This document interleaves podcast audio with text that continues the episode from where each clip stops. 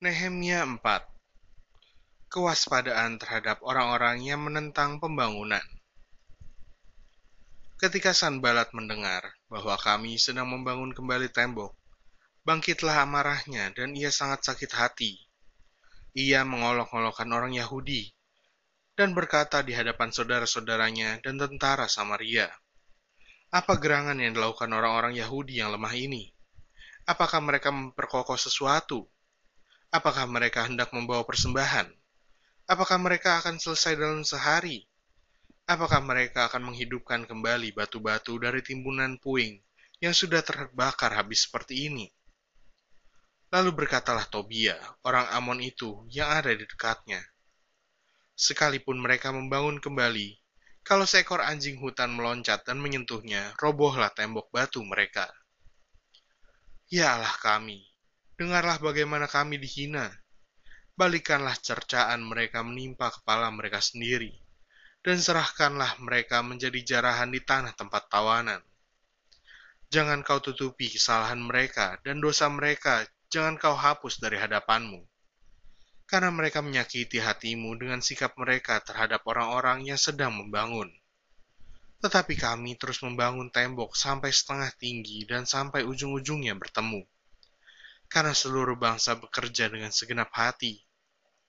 Ketika Sanbalat dan Tobia serta orang Arab dan orang Amon dan orang Asdod mendengar bahwa pekerjaan perbaikan tembok Yerusalem maju dan bahwa lubang-lubang tembok mulai tertutup, maka sangat marahlah mereka.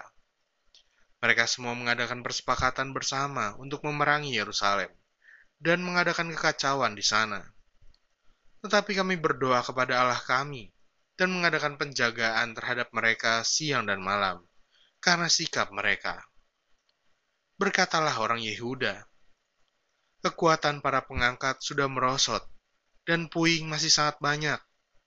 Tak sanggup kami membangun kembali tembok ini tetapi lawan-lawan kami berpikir, mereka tidak akan tahu dan tidak akan melihat apa-apa sampai kita ada di antara mereka, membunuh mereka dan menghentikan pekerjaan itu.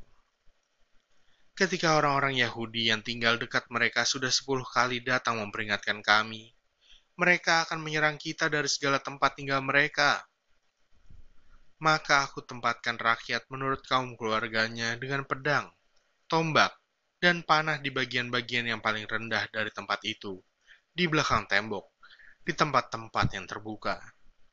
Ku amati semuanya, lalu bangun berdiri dan berkata kepada para pemuka dan para penguasa dan kepada orang-orang yang lain, Jangan kamu takut terhadap mereka. Ingatlah kepada Tuhan yang maha besar dan dahsyat, dan berperanglah untuk saudara-saudaramu, untuk anak-anak lelaki dan anak-anak perempuanmu, untuk istrimu dan rumahmu. Ketika didengar musuh kami bahwa rencana mereka sudah kami ketahui dan bahwa Allah telah menggagalkannya, maka dapatlah kami semua kembali ke tembok, masing-masing ke pekerjaannya. Sejak hari itu, sebagian daripada anak buahku melakukan pekerjaan, dan sebagian yang lain memegang tombak, perisai, dan panah, dan mengenakan baju zirah sedang para pemimpin berdiri di belakang segenap kaum Yehuda yang membangun di tembok.